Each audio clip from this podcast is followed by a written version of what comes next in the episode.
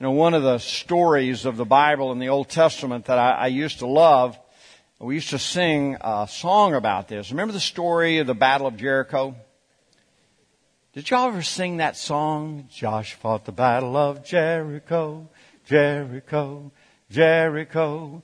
Joshua fought the Battle of Jericho, tumbling down. And everything was about the walls come tumbling down. You know, and you would think that was the focus of the Battle of Jericho. And as I was reading it uh, just this last week, preparing for this message, I, I caught something that I really hadn't caught before. And I thought about, you probably have experienced this before. You're in a conversation with someone and you're focused on trying to tell them how to do something, and as you're focused on trying to tell them how to do something, they're focused on something else. Y- y'all know what I'm talking about? It's kind of like, and you're trying to get through to them, trying to make sure they're paying attention, but the more you talk to them and try and explain it to them, you get the idea that they are not really listening. And so, as I read through the story, of the Battle of Jericho, you have to remember just a little bit of background to this battle. First of all, they've been wandering in the wilderness for 40 years. And they've done that because the first time they came up, they sent in 12 spies, decided on a vote of 10 to 2 that they would not go in. And as a result, God was displeased and said, you're going to wander in this wilderness for 40 years until all of the men over 30 are going to die in the wilderness because of their refusal to obey me and trust me. Only Joshua and, and uh, Caleb, yeah, we should know Caleb. He's, he's a part of our church. Caleb. Uh, Joshua and Caleb uh, voted yes. Said, we can do this. And so they didn't go in. As a result, they wandered in the wilderness for 40 years. And then in, as they wandered, remember Moses disobeyed God, struck the rock twice. And as a result, God did not allow Moses to go into the promised land. Pretty harsh. And yet the rock was a picture of Christ. So everything that God was doing in the Old Testament, especially as they were in the wilderness, was a picture of something. And Jericho was the first city they faced. And Joshua was the new leader. He took over for Moses. And Joshua was about to have his first major test as a leader. And so God began to explain to Joshua exactly how they would take the city. Now you have to realize the city of Jericho had not been taken.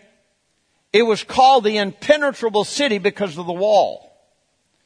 The wall was 15 feet thick and 24 feet high. Now that's a wall. You know, it would be difficult for a bulldozer to get through a 15 feet thick solid stone wall. That would be difficult. So no wonder they call it impenetrable. And so as God was telling Joshua how they were going to get into the city, Joshua's focus was, was that wall. He was like, Lord, how are we going to get this city? How are we going to take this city? This, this city has a big wall. You know, as, as you read this, we're going to read it in just a second. God is not in the least bit concerned about the wall. He's concerned about what happens when they get on the other side of the wall. And so Joshua and God are talking and God is trying to explain to him, this is important what happens after you get in. And Joshua is like, how are we going to get in? Look at it. We're going to read it in Joshua 6. Pick up at verse 16. It says, the seventh time around, as the priests sounded the long blast on their horns, Joshua commanded his people, shout for the Lord has given you the town. Jericho and everything in it must be completely destroyed as an offering to the Lord. Only Rahab the prostitute and the others in her house will be spared, for she protected our spies. Do not take any of the things set apart for destruction or you yourselves will be completely destroyed and you will bring trouble on the camp of Israel. Everything made from silver, gold, bronze, or iron is sacred to the Lord and must be brought into his treasury. Now, some reason, as he's describing what would happen and how they needed to handle this, you know, you, you can probably imagine the people are just not really focused. They've marched around the city six days in complete silence. And now, on the seventh day, they marched around the wall six times. And just before the seventh time, they're just about to complete their mission and they're just about to shout. You can, you can tell there's a lot of anticipation. And yet God wants to talk to them. And Joshua is following instructions here about what you do when you get in. And he made it real plain. It's, it's amazingly simple. When the people heard the sound of the ram's horns, they shouted as loud as they could. Suddenly, the walls of Jericho collapsed. 15 feet thick, 24 foot tall, and the walls just collapsed. And the Israelites charged straight into the town and captured it. They completely destroyed everything in it with their swords, men, women, young and old, cattle, sheep, goats, and donkeys. Meanwhile, Joshua said to the two spies, keep your promise, go to the prostitute's house, bring her out along with all of her family. Then the men who had been spies went in and brought out Rahab, her father, mother, brother, and all her other relatives who were with her. They moved her whole family to a safe place near the camp of Israel. Then the Israelites burned the town and everything in it only the things made from silver, gold, bronze, and iron were kept for the treasure of the Lord's house. So it looks like it was a complete victory. It looks like total domination, complete victory. God did exactly what He said He would do. They would march around the city, they would shout, they would blow the ram's horn, and the walls would come down, and they did, and they came in and they did everything, except somebody didn't listen. Now they didn't know it at this point. It looks like it was a small, insignificant incident. So they moved to the next town, a little town, Ai. Very small town. It doesn't have a wall around it. It should be no problem. So they only send 3,000 men to attack the small city of Ai. And yet, the men of Ai completely rout and defeat Israelites, and they lose 36 men in battle. The first men lost in battle. And literally, the men of Ai are chasing God's people back. And when they get word what has happened, all of Israel is moaning and groaning and whoa, what are we going to do? How is this going to happen? How are we going to take the whole nation, this whole area? How are we going to take this promised land if we can't take the city of Ai? And so everybody's on their face before God, moaning and groaning, and God speaks and says, get up, get on your feet. There's problems. Someone has not followed my instruction. Someone has taken that which is devoted to the Lord. Someone didn't listen to my instructions. Now that person could have stood up and said, I'm the one, but you know, they thought, how are they going to figure out? how is God going to know what I did? And so they had to go through this process of one tribe at a time. And then they finally picked the right tribe. And then they go from family to family to family to family. And finally, they choose one family. And Joshua looks at him. And his name is Achan. And he says, Achan, why? Why did you do it? And here's his answer. It's in chapter 7, verse 20, 21. It says, Achan replied, It is true. I have sinned against the Lord, the God of Israel. Among the plunder, I saw a beautiful robe from Babylon 200 silver coins and a bar of gold weighing more than a pound. I wanted them so much that I took them. They are hidden in the ground beneath my tent, with the silver buried deeper than the rest. And I hate to report to you that the whole family was stoned to death. And I can remember the first time I read that story. I said, hold it.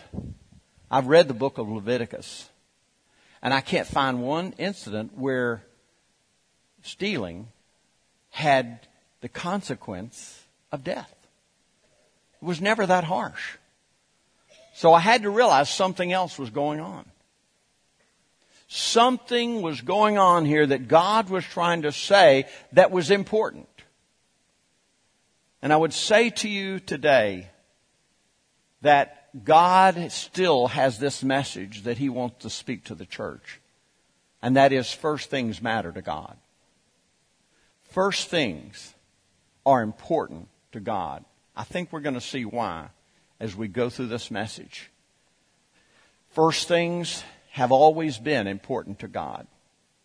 And so we're going to look at some principles. The first principle, and that is the first governs all of the rest. The first governs all of the rest. I want to read to a passage in the New Testament of all places. Could look, we could look at Old Testament, but I want you to see in Romans 11, verse 16, what it says. It says, since Abraham and the other patriarchs were holy, their descendants will also be holy. That's interesting. Just as the entire batch of dough is holy, because the portion given as an offering is holy. For if the roots of the tree are holy, the branches will be too. God is establishing a principle throughout His Word, and He confirms it throughout His Word that the small portion which is dedicated or given to God, devoted to God, then that portion becomes holy. And then that person, that portion, the first part, makes the rest holy. It affects all the rest. It sets the direction for all the rest. It's interesting because most of you, do you remember a guy named Yasser Arafat? He was a PLL, PLO leader. And there was a peace accord that uh, he signed and most uh, historians believe he was later killed, uh, assassinated because uh, that he signed this peace treaty with Israel. But I always found it amazing that in the negotiations and the final settlement, Yasser Arafat demanded one city. That he would have, the PLO would have complete and total control of that city. And you would think it would be Jerusalem, which is the primary city. But no, it wasn't. Where was it? It was Jericho. Why Jericho? Because Yasser Arafat knew the principles that the first represented all of the rest. Jericho was the first city, and as far as he was concerned, the first represented everything else. And if he could have the first, he felt like that was a symbolic gesture of him owning everything because it's always been their goal to own everything and to wipe Israel out. So the first represents or governs all the rest. The second principle, that is the first represents the totality. And, and you see this where if they had to have a meeting and they had to have a meeting of all the representatives, who would they send to represent a tribe? They would send the firstborn. We have a tendency to do the same thing. The firstborn, the oldest son, would be the representative of the family, and that's the way they did. Uh, the, the same thing that uh, God would always see to it that the first represented the totality. It's very similar to what Romans is telling us there as we read in Romans 11, how the, the first part, it represented or it set the direction for the totality. And so here it is again, the same idea. Not only does the first govern the rest, but the first actually represents all of the rest. The third thing, and that is the first always belongs to God. Say that with me. The first always belongs to God. I was in a pastor's conference one time. This was years ago, and, and there were about 3,000 pastors there. And one of the interesting things the leader did, he said, uh, How many pastors here today? And there were about 3,000 3, pastors. He said, How many of you men here today are firstborn sons? And what amazing. Over 90% of the pastors stood up. And he said, everywhere he goes, he said it's the same percentage. High 90% of pastors are firstborn sons. And the reason is God has a special calling on that firstborn, especially the firstborn son. Why? Because the first always belongs to God. It is something that he claims. It is something he says belongs to him. And we're going to see why in just a moment. Let's look at a couple of verses. These are Old Testament verses, but I believe it still shows us this is important. Leviticus 27, verse 28 and 29. It says, however, anything especially set apart for the Lord, whether a person, an animal, or family property, must never be sold or bought back. And, and it's referring to something that's devoted to God or given to God as the first part. Anything devoted in this way has been set apart as holy and it belongs to the Lord. So it couldn't be bought back. You couldn't take it back. It now belonged to God and you couldn't change your mind in essence. It belonged to God and once it belonged to God, that was it.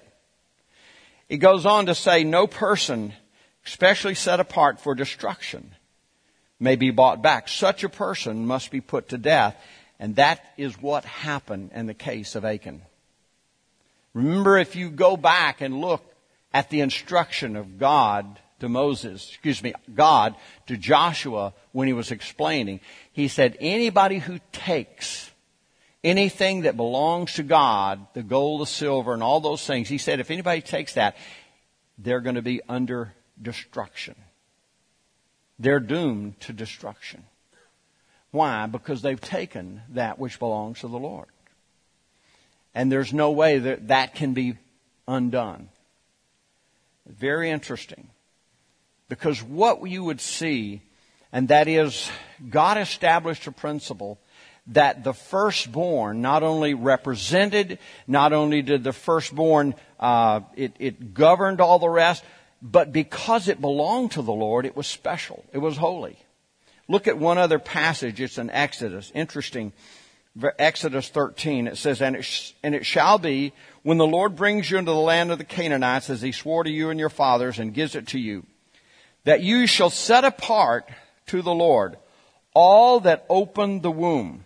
That is, every firstborn that comes from an animal which you have, the male shall be the Lord. But every firstborn of a donkey, and the donkey here represents an unclean animal.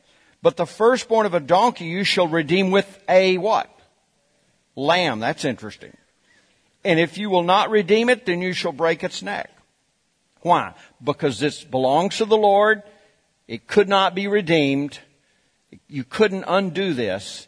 If you're not going to redeem it back with the lamb, then it has to be, it had to be killed all the firstborn of man among your sons you shall redeem. So he would require that any sons had to be redeemed.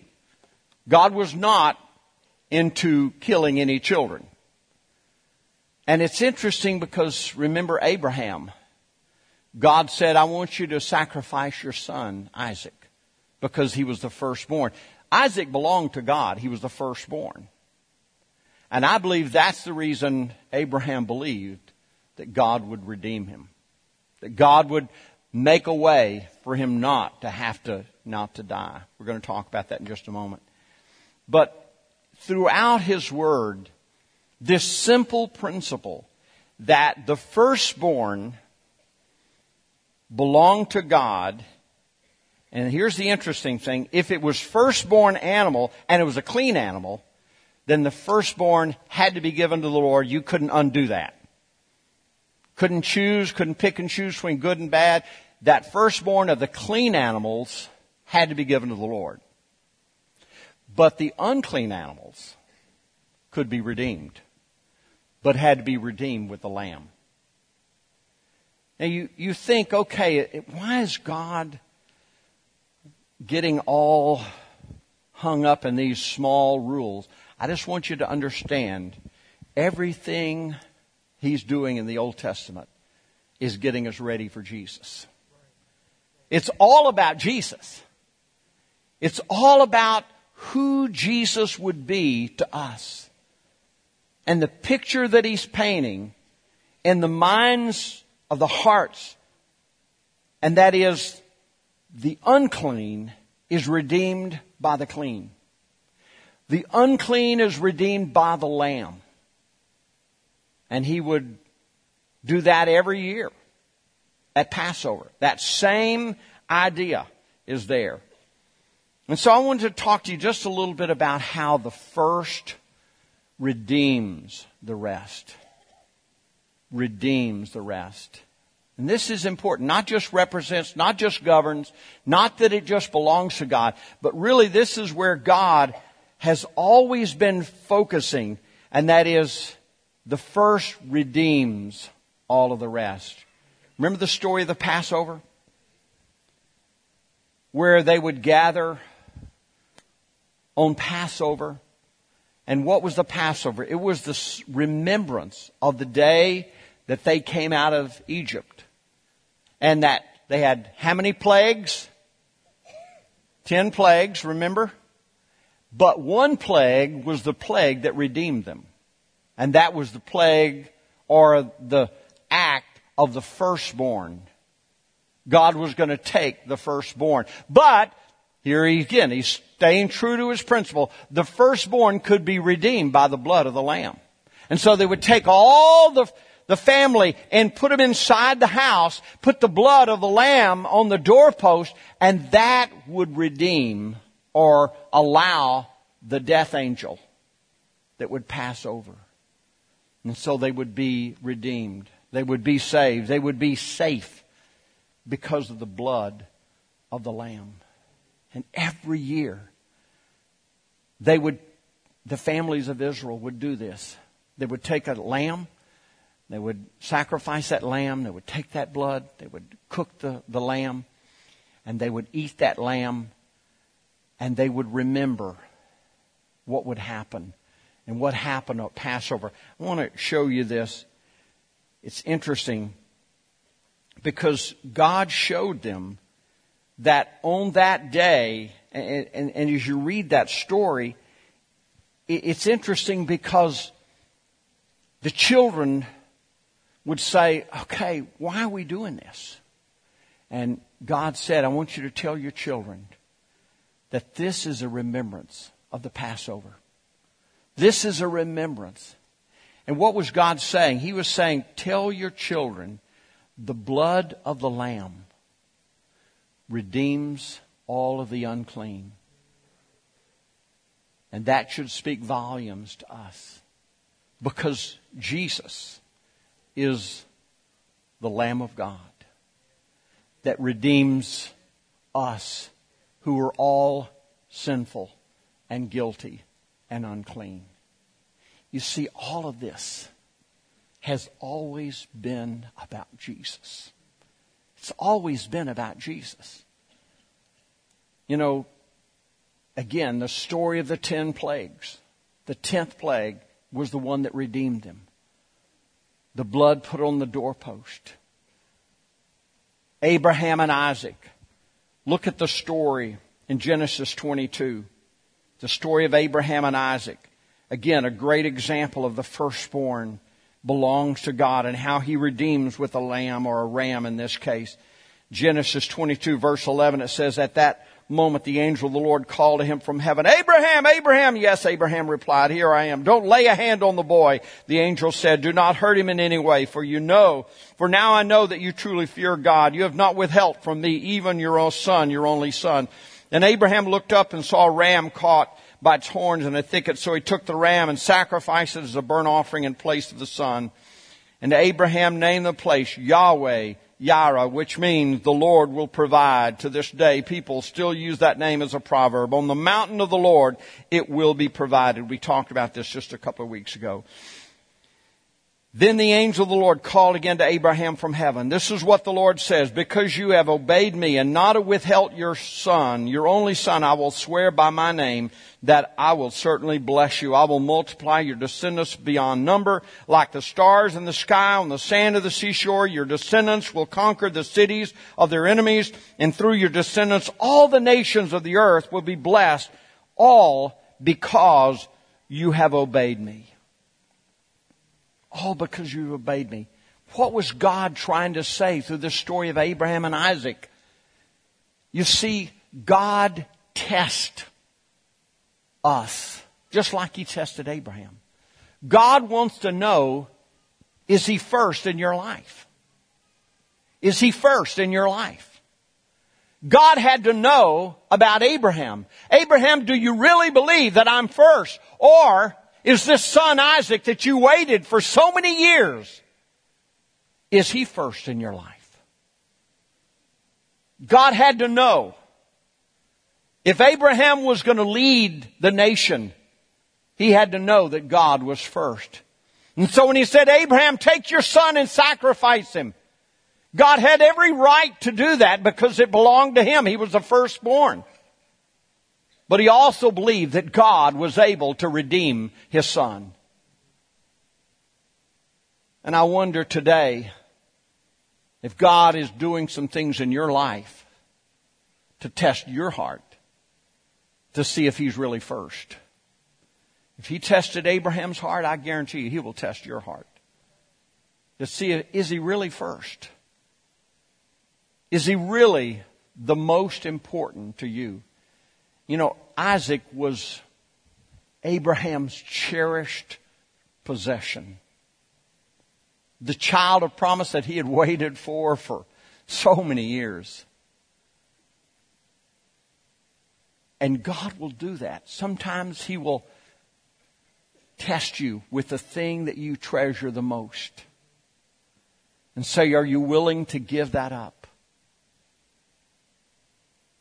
And sometimes we waver. And we say, oh Lord, anything but that. Nothing but, any, uh, Lord, I'll give you anything, but Lord, don't, don't touch that area. Please, Lord, I, could we talk about something else? And yet God focuses in on the thing that is most precious to you because He wants to make sure that He's first.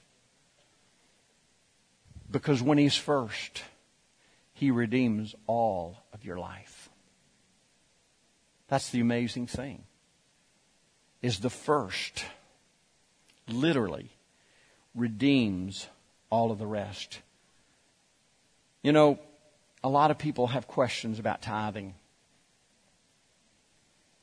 And once I understood the principle of redemption in the Bible concerning tithing, I came to realize that tithing had very little to do with money.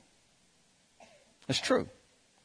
Tithing has very little to do with money. It has everything to do with his firstness.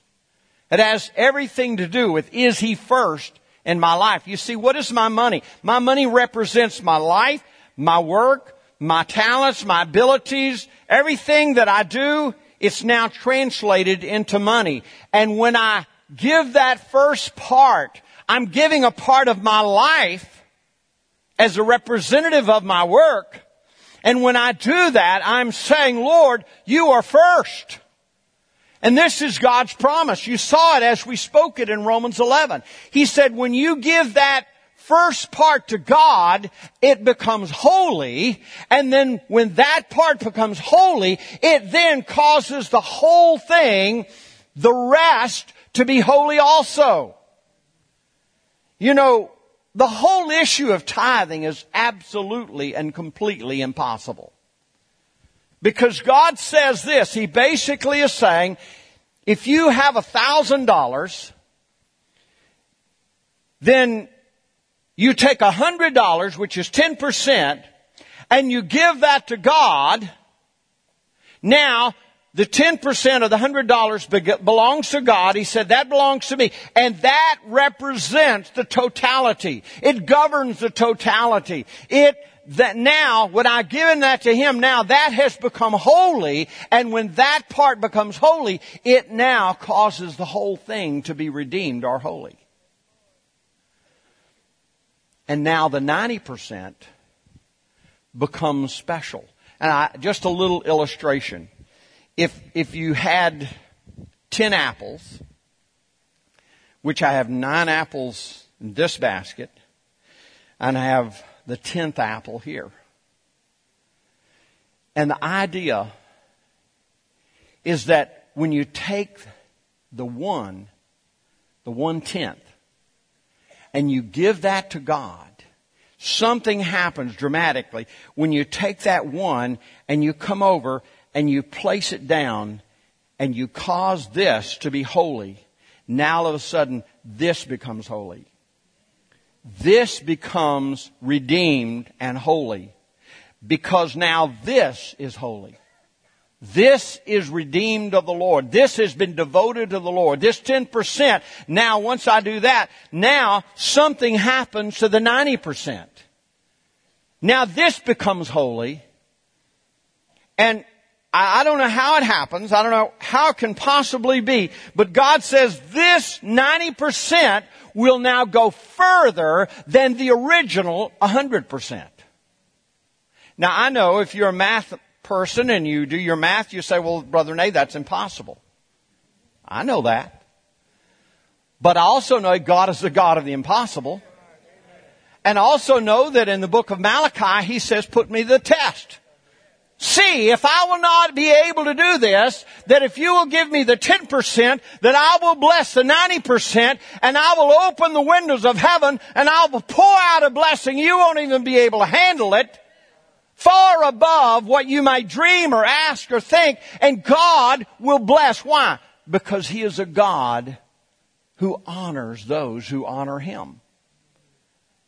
And once I got a hold of this principle, the principle of first things, I began to realize God is not hung up with money. I mean, first of all, He owns it all anyway. I mean, He owns everything we have. And I know I hear people say, well, I don't know, I, I own, you know, I own this, I earn this, I work for this, I went to work. He gave you the breath to breathe, the talent to do it, the health to walk there. He probably gave you the job and everything to do concerning that job. Whatever you do, he is the author of everything you do. And so what happens is that when that 10% is given to Him, this is what you're saying. You're saying, God, I acknowledge that everything belongs to you. And I also acknowledge that you have blessed me. And everything I have, you've done it. And so this 10%, I give to you because you said this belongs to you. And when I do that, it honors the Lord and here's the great thing. He says he redeems the rest. So I see it as a picture of me honoring the Lord. And what about Jesus? And here's the amazing story. This has always been about Jesus. Tithing is about Jesus. The firstborn has always been about Jesus. And we know that you can look at, first of all, Genesis 14, verse 18 through 20. It says, And Melchizedek, the king of Salem, priest of the Most High God, brought Abram some bread and wine. Melchizedek blessed Abram with this blessing. Blessed be Abram by God Most High, creator of heaven and earth. And blessed be the God Most High who's defeated your enemies for you. Then Abram gave Melchizedek a tenth of all the goods he has recovered. And I, whenever I read that, I realize all these people, they say, you know, tithing is under the law. It's just one of those legalistic. This was written 400 years before Moses ever gave the law. Before the law was ever written, Abram was paying tithes to Melchizedek as a symbol and a picture. And if you continue on, even if you study in the book of Hebrews chapter 7, it shows that how Melchizedek is a picture and a symbol of Jesus. And when Abram was paying tithes to Melchizedek, he was also acknowledging his lordship. Revelation chapter 13 verse 8 says this, all who dwell on the earth and will worship him whose names have not been written in the book of life, slain from the foundations of the world. Who is the Lamb of God? It is Jesus. So the picture is simple. Jesus is the Lamb. You know, when God sent His Son, Jesus, to this earth, of Him it was spoken, He's the Lamb. The Lamb which takes away the sin of the world. Even John the Baptist said of Jesus, Behold, the Lamb of God. What was unique about the Lamb?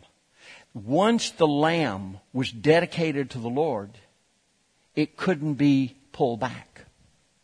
An unclean animal could be redeemed, but the Lamb, being the firstborn, could not be held back could not change your mind. It was doomed to destruction.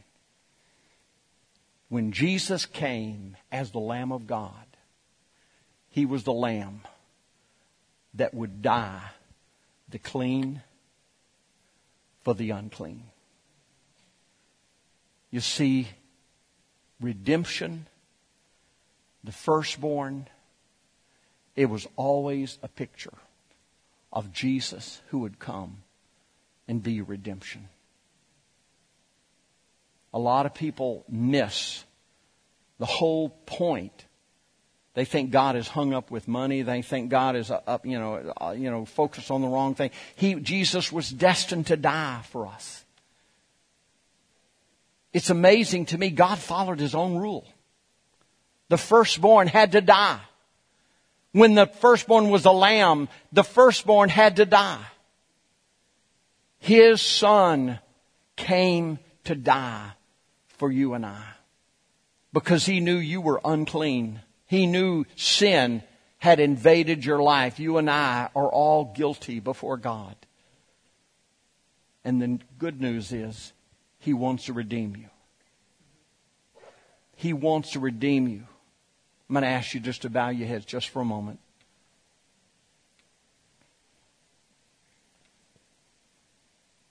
I want you to think this morning with me how, how you can make Him first in your life. Everything God has been speaking to us this morning has been making Him first in your life. I want to ask you to consider is God first in your life? You know, God will test you. Just like He tested Abraham, He will test you. And I want to encourage you today to make the decision that He would be first in your life. Lord, today I want to acknowledge you that you were the one who told us that first things were important. From the beginning of the Bible to the end of the Bible, you reminded us that first things belong to you. And Lord, now we see it's always been about Jesus. Always been about Jesus. And how you gave Jesus, your firstborn, your only begotten Son, firstborn among men, that He would redeem us, the unclean, and we would be redeemed and made holy because He is holy. And Lord, I thank you today that you're speaking to hearts, men and women, children, that we would make you first in our life. Lord, help us. Help us, Lord, to honor you by making you first in our life in every area. Help us to give you the first part of every morning. We get up in the morning, Lord, help us to give you the very best part, the first part. And Lord, we even gathered here today on Sunday, the first day of the week, because we want to give you the first part. But most of all, Lord, we want to give you the best part our hearts. We want to be redeemed and made holy by the blood of the Lamb. Lord, I thank you today. Help us, Lord, to make you first in our life. If you would join with me today, I just want to encourage you to raise your hands before the Lord and pray with me. We're going to pray just a simple prayer of putting Him first in our life. A decision to put first things first. Last week we talked about stewardship. Today we're talking about putting Him first pray out loud with me if you're willing to make that kind of decision. Lord Jesus, I love you. I put you first in my life. I want to honor you in every area of my life. Thank you, Lord, for helping me to put you first in every area. In the name of Jesus, I pray. Amen. Holy, holy, holy my hope.